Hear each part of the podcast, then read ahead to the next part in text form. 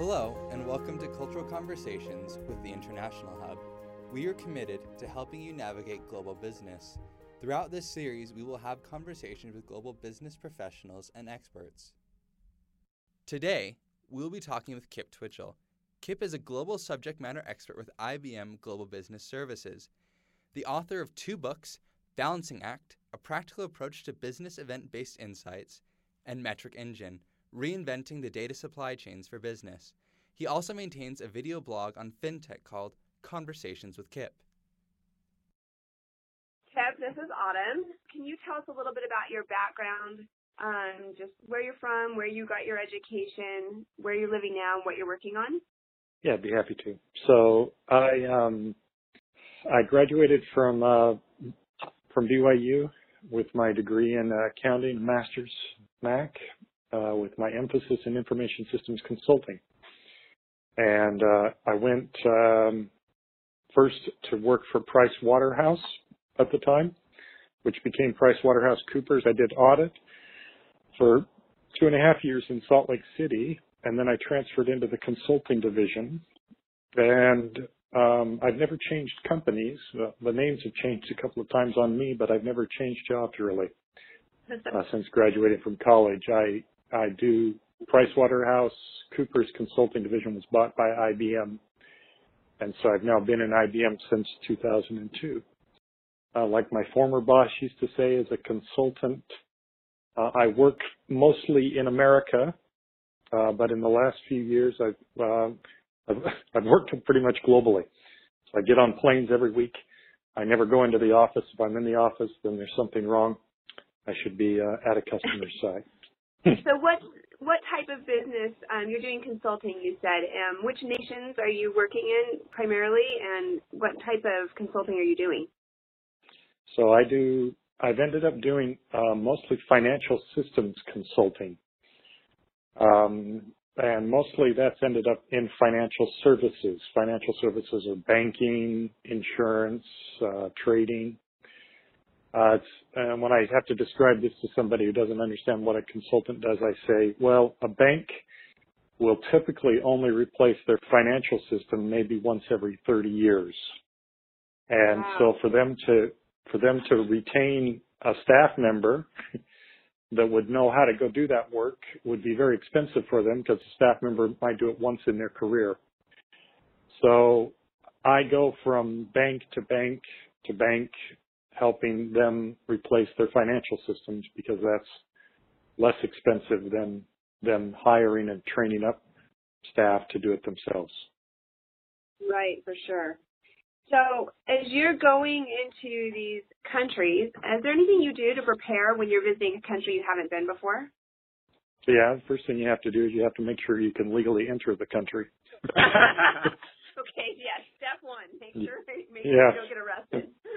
Yes, it's not always very clear how to make sure of that. Fortunately, my company does a lot of international business, and so they have uh, a lot of procedures in place. There are companies you can hire though that uh, tell you, but you have to go uh, often get visa permits, um, and so showing up the first time sometimes is a multi-week, even multi-month effort to be able to get uh, permission to get into a country. You need sponsorship, sometimes letters from people working in that country that say you're invited, that make commitments that you won't get stuck there and, and that they won't have to take care of you. um, you sometimes have to get vaccinations for some places you have to go.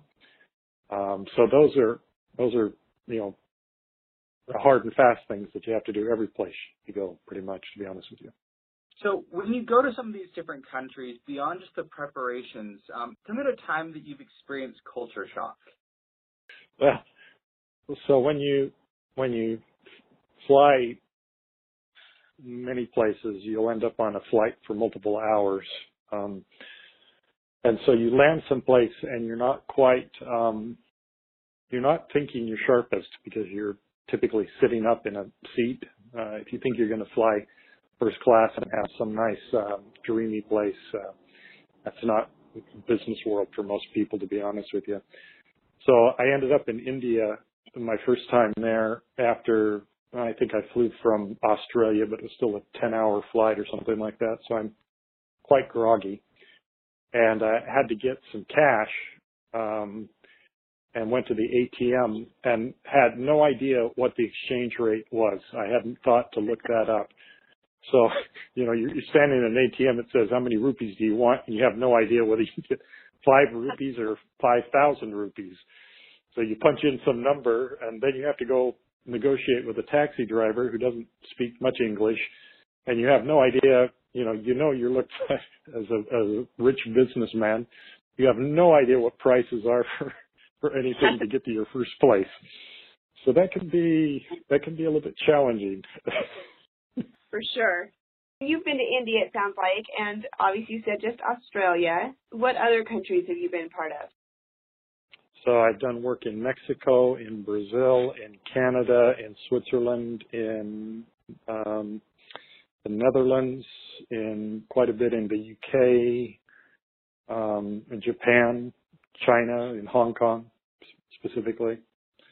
Those would all be places I've done work. Yeah. So you have a really wide breadth of experience.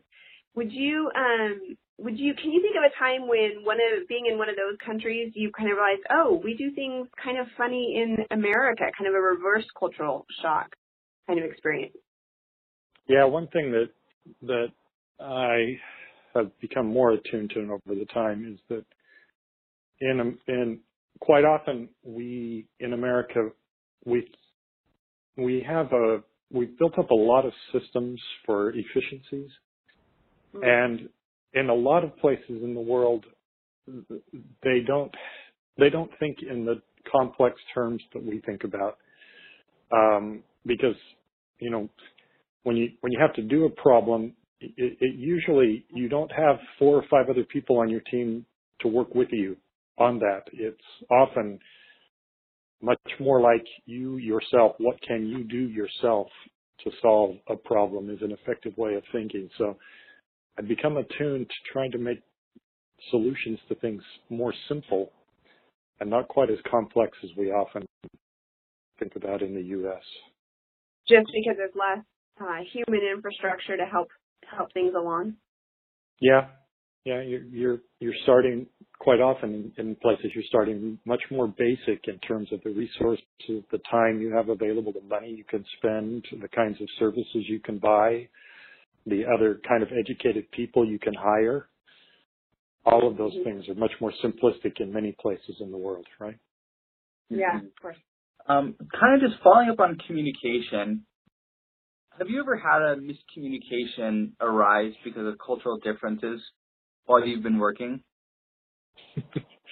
well, I don't speak um, many of the languages in places that I've I've I've gone, um, but more than than just that, m- most of the people speak English. That when I go to work there, they find people for me to work with that are English. It's not worth them not worth their money to have me come if they can't communicate with me. And that restricts the type of people that you're able to work with right there. It's another type of resource that makes a constraint in that company as to who they can even have work with you, right? Um, mm-hmm. But yeah, in for example, um, in many places, the nuance and the way you say things is important. Um, you know, the, the politeness is uh, is is important. Um, sensing someone's feelings, I've I've learned when I have a sense someone is feeling a particular way to follow that more closely than I might have earlier because it communicate often helps you sense what's what's important to them in their language. For example, one country I was in, I learned that disagreeing to a senior, a person, your boss or something of that sort, is just not done. Even if they're wrong, you just don't disagree publicly. You you have to agree within the public setting, and then you have to find another way to go communicate more quietly uh, what the correct information should be. And not doing that can end up that you diminish your influence and your ability to work in that place. Mm-hmm. Um, as a consultant, how do you then manage that? Well, you, what you want to do is you, you need to build relationships of trust, right? You, you have to, you, the, you have to, the person that you're assigned to work with, you need to be trustworthy, that they trust you, that they know that, that you have their back and their best interest at heart, that you are going to help them and not get them in trouble.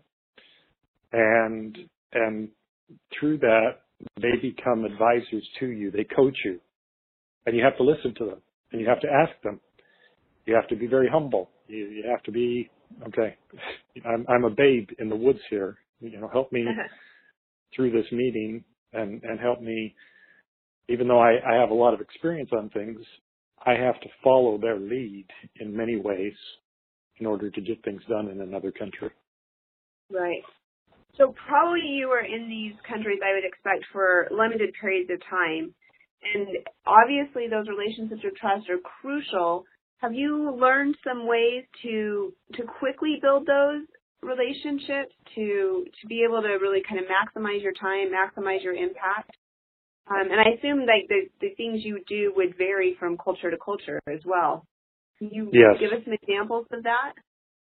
Well, if you are in a Latin American country, um, a meal well, actually, this is true almost everywhere. A meal together, eating the local food, uh, really helps them to feel like they're sharing with you and that you appreciate them. Being a picky eater is really not a very good idea if you're going to do this kind of work because if you're a picky eater, it comes off as if you don't like the culture. So, you know, that's just one simple way of, of of expressing appreciation for them and interest in them and what they love and what they do. So quite often you, you find ways to, to share a meal together. You try, you take their suggestions as to what you should try. Sometimes it gets silly. For example, in Hong Kong, when I go, the locals love to order chicken feet, which they, they just it's just a bunch of you're, you're spitting out a whole bunch of little tiny bones. It's really kind of silly.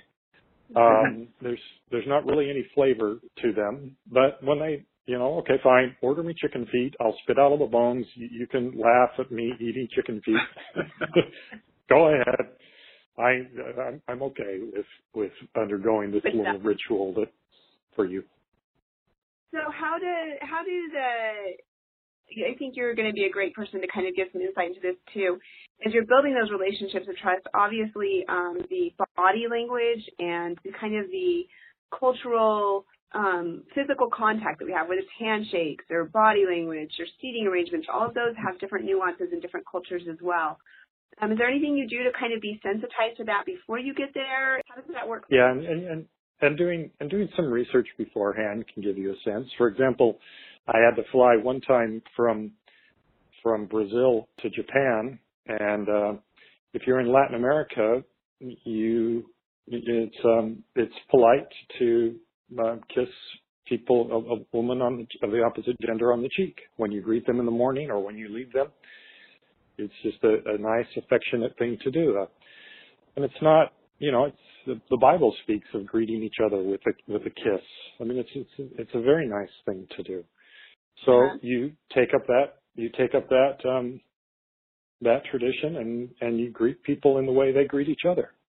But then when you right. fly to Japan and you finish the meal with uh, with your Japanese counterparts and you're about to go back to the hotel and you you know go around the room and you come to the the woman at the meeting and you you about bend down to give her a kiss, you realize, no, wait a minute, this is Japan. We don't kiss people on the cheeks in Japan. She she would not like that. Um, so you know you, you do have to become sensitive and study just some study. There's some some easy study things, and watching other people's behavior can help you in that way. Right, mm-hmm. for sure. Um, so kind of shifting gears here. Um, obviously, you have this wealth of experience in managing projects and people with different cultures and, and in different countries. Can you kind of compare and contrast what it's like in uh, different countries you've recently worked in? How, how different managing styles you take? Yeah, and and I mean, I I often ask for a story. I'll I'll, I'll ask if somebody has spent time in America. Often, people that speak English have spent time in the U.S., so they know a little bit of the U.S. culture. Sometimes I'll ask them for a story that helps me understand the local culture. Um, and these are a bit personal, so I don't think I'll share with you the, the specific culture, um, but it helps me at times. For example, I asked one individual, "Can you explain this culture to me? What what happens here?" And he thought for a moment, and he said, "Well, to understand this culture, you really need to understand that the indigenous people here, 500 years ago, um, basically were overrun by the conquerors, and in a certain sense, they became slaves. And you still have remnants of that mentality today. And a light went on in my head. I could understand, oh, so what I see here, the, the, the low level staff will all say yes to everything. They won't counteract anything in front of the leadership of the company. And yet, at the end of the day, the staff do exactly what they want to do. they, if the, if the, if the leader is out of the room or doesn't show up for the day, it's all about their relationship with the other person that determines what they do.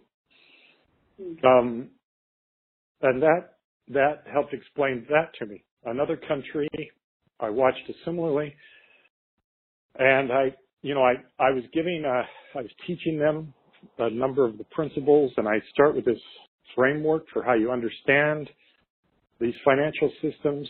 And I noticed that all the staff were were glassy-eyed. They didn't have any interest in in this conceptual framework that I was explaining. But as I would get low enough in the discussion, more detailed, then the questions would start and they would just pepper me with very detailed questions. And they had, uh, it was just went on and on. It would go on forever. And I realized in that country, their writing system was an extremely complex writing system. And the first thing that they learned in school was how to write, and there was no conceptual framework for them in writing. They had to memorize 10,000 things in order to write. So for those people, they don't, they don't need conceptual framework. They, they, they just memorize. And, and when they're given an assignment, they don't feel like they need to understand the why. They just have to know their assignment. So don't waste your time on conceptual frameworks because they don't care about them. you just answer their questions and help them understand the facts that they have to understand. Mm-hmm. That's fascinating. I think that's really a significant um, point to pull out there is that you have got to adapt your training and your interactions to the way um, your clients are expecting to receive information then. Yeah. Yeah. Mm-hmm. Um, one thing you hit on is uh, the dynamic between the uh, manager and kind of the managee. Would you explain how that dynamic looks in different countries that you've uh, worked in? Yeah, I mean, in in some countries, um, in some countries, the manager has very formal and a whole lot of authority in particular informal settings. But those formal settings only are like, you know, project initiations and project termination sort of things, right? In between, the formal manager really has, they, they have such a broad spectrum of people that they're in charge of and things that they have to try to get done as a manager.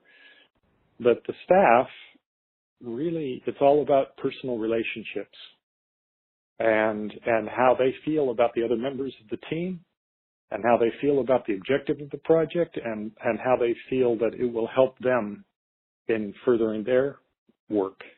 Right. And so so, you, know, you might be inclined when you see someone not finishing a, project, a, a task on time to go to the manager and complain.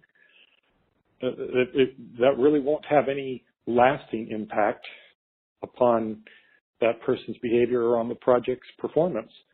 Much more effective is to go to the person that should have done the task and increase your interaction with them to build a better personal relationship with them. That that will have a much longer lasting and, and quicker impact than any other route you might you might go after that. Um, in some situations, I've noticed a, a lot of privacy. That in in one country I was in, the you know I was anxious to get started because I would be there only for a couple of days, and the manager was insistent that we were going to have a two-hour breakfast, whether I wanted a two-hour breakfast in the morning or not, because he wanted to understand me and know me personally before he would open up and divulge anything to me. He he wanted to know he could trust me. Mm-hmm. Um, that was a, a different kind of interaction. I don't know if that answers your question. I actually like that. I think it's the first story. It seems like you were suggesting that, that accountability in the team is not built through authority necessarily. The accountability is built by people's loyalty to each other and yes. to the the projects. I think that's really insightful, really significant. Um, is that is that broadly true as you travel, or are there places where that doesn't hold and other styles are more appropriate? Yeah, no. So in in in some countries, it is much more authoritarian. Like the country where memorization is important. That country, um, the, the boundaries between each individual are much more well defined, and and the the tasks are very are get very detailed and very clear. Um, so there's less of a less of a collaborative work effort because they build structure mm-hmm. in, and if there's a, a, lack of something getting done within a time frame, in that culture, it, it, the dealing with the person that missed the deadline personally probably will not be as effective because they will view their task as having been dictated by the, the manager and so it often does require more of a managerial involvement to to find if there was a gap in some way between what was expected and what got done. Got it. Got it. Um, do you find that you have to be careful to not compete with managers, or how are you perceived by the people you're trying to work with? I'm interested in, you know, if there's any kind of conflict, you know, between you and the more more authoritarian figures, or if that just it kind of works and they and you're accepted in at that level as well. Okay, so some portion of your question is more asking around the role of a consultant in the world. Fair enough. And and to be honest with you, as a consultant, I almost never in my career have had formal organizational authority.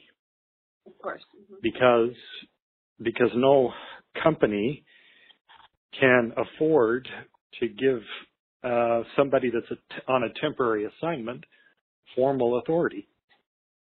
Almost all of my yeah, almost all of my assign almost all of my work is by influence. And and so it's um here's here's my and some I find some new staff and sometimes people come into projects and they think that, you know, they need a title and they need to put their name on the org chart in order to have any influence and they're, they're wondering how can I get more power? How can I be in charge of more people and more things? And, and often I tell them, listen, I find almost every culture really at the heart is democratic in the sense that at the beginning of the project, everyone sits around the table, metaphorically, and everyone gets to talk and, and they say what they think about the project. And everyone around the table forms their opinion as to who knows the most about what has to be done and how it has to be done and who's the most trustworthy and, and competent. And those people end up having more authority and more control than those that don't. And so, you know, know the subject matter and be honest and trustworthy and be intelligent about your comments and your questions and honest in things.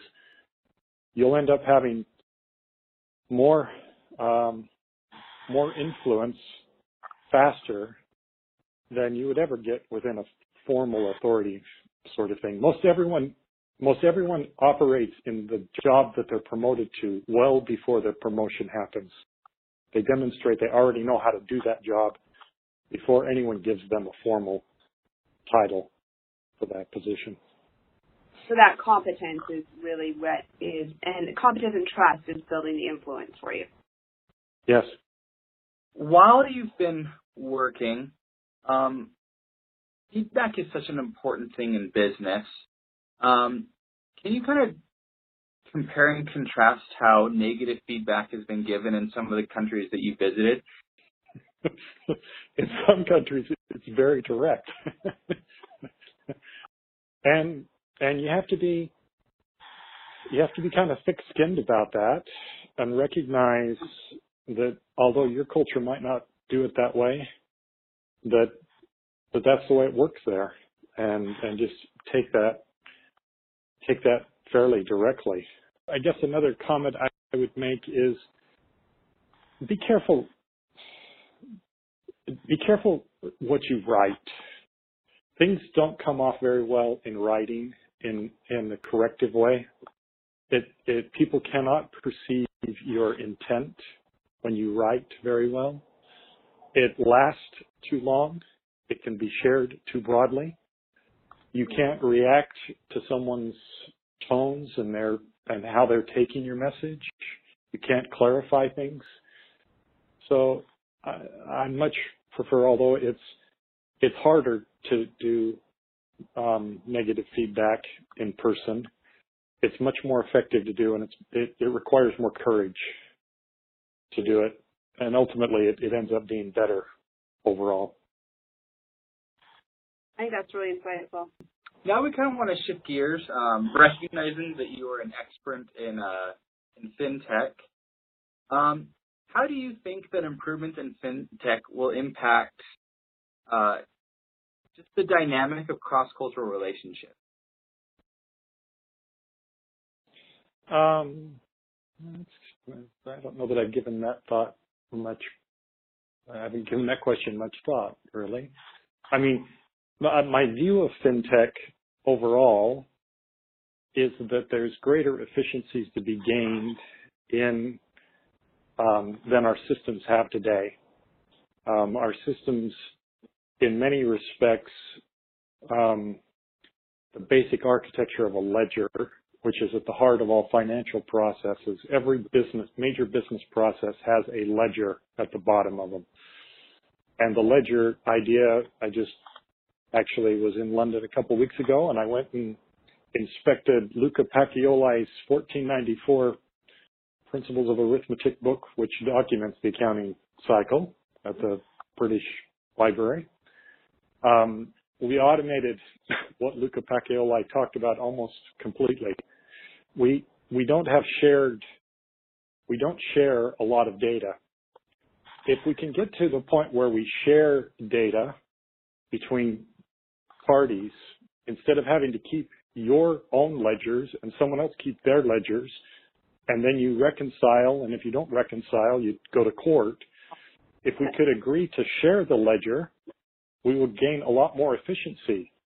But to share a ledger requires that you have a level of trust.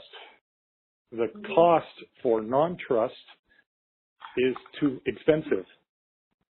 And so that, what it will highlight is you know, sometimes we think today that trust is under siege and there's less trust in the world. I don't find that to be true. Trust is a measure of efficiency. And the greatest efficiency comes to those that are the most trustworthy. And so, and that doesn't matter what culture it's in.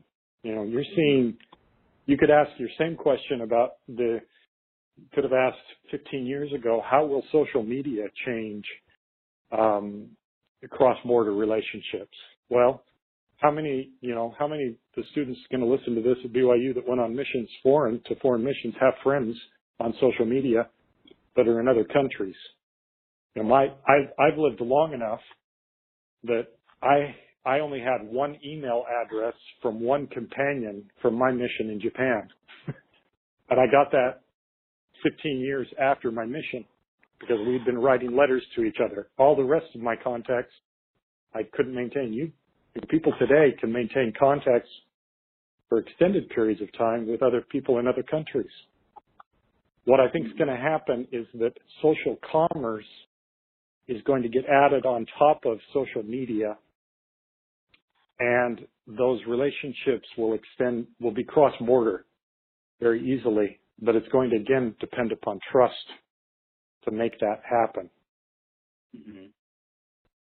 So you're saying that moving forward, it's going to be increasingly more important to be transparent and to really work to develop those cross-border relationships. Yeah, if you if you think about it this way, right? Imagine imagine for a minute that your credit score right now is a statement of trust, but it's not. It's only known, you know, to people that willing to pay money to get a credit score, and you authorize to get a credit score on you. But you know, an Uber driver's star rating that's very public, or an eBay vendor rating is very public. In the future, as you develop more and more, your reputation as a person that's trustworthy will become more and more visible online in your commercial transactions. And it will be known, it won't be, it won't be limited to this tiny tr- credit score thing.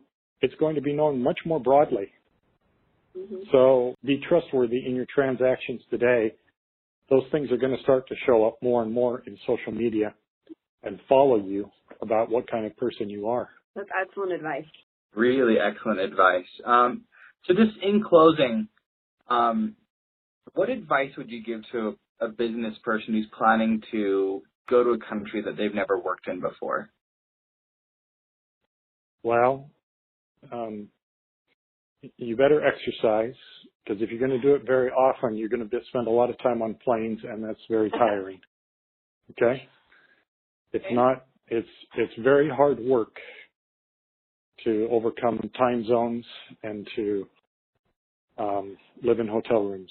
That requires discipline. There's it's not very glamorous. Yeah, it's not. It's not very glamorous. Um, I, I think there are rewards for doing it because you get to see and experience things that are beyond what you see and experience. But in some respects, working as a consultant in a third world country is like living in a third world country. Uh, you know, there there aren't a lot of demands for experts to live in Zurich, Switzerland, because Zurich pretty much has all the experts they need, right? The places that require help are places that, for someone that's in a comfortable country, are not very inviting to go live in.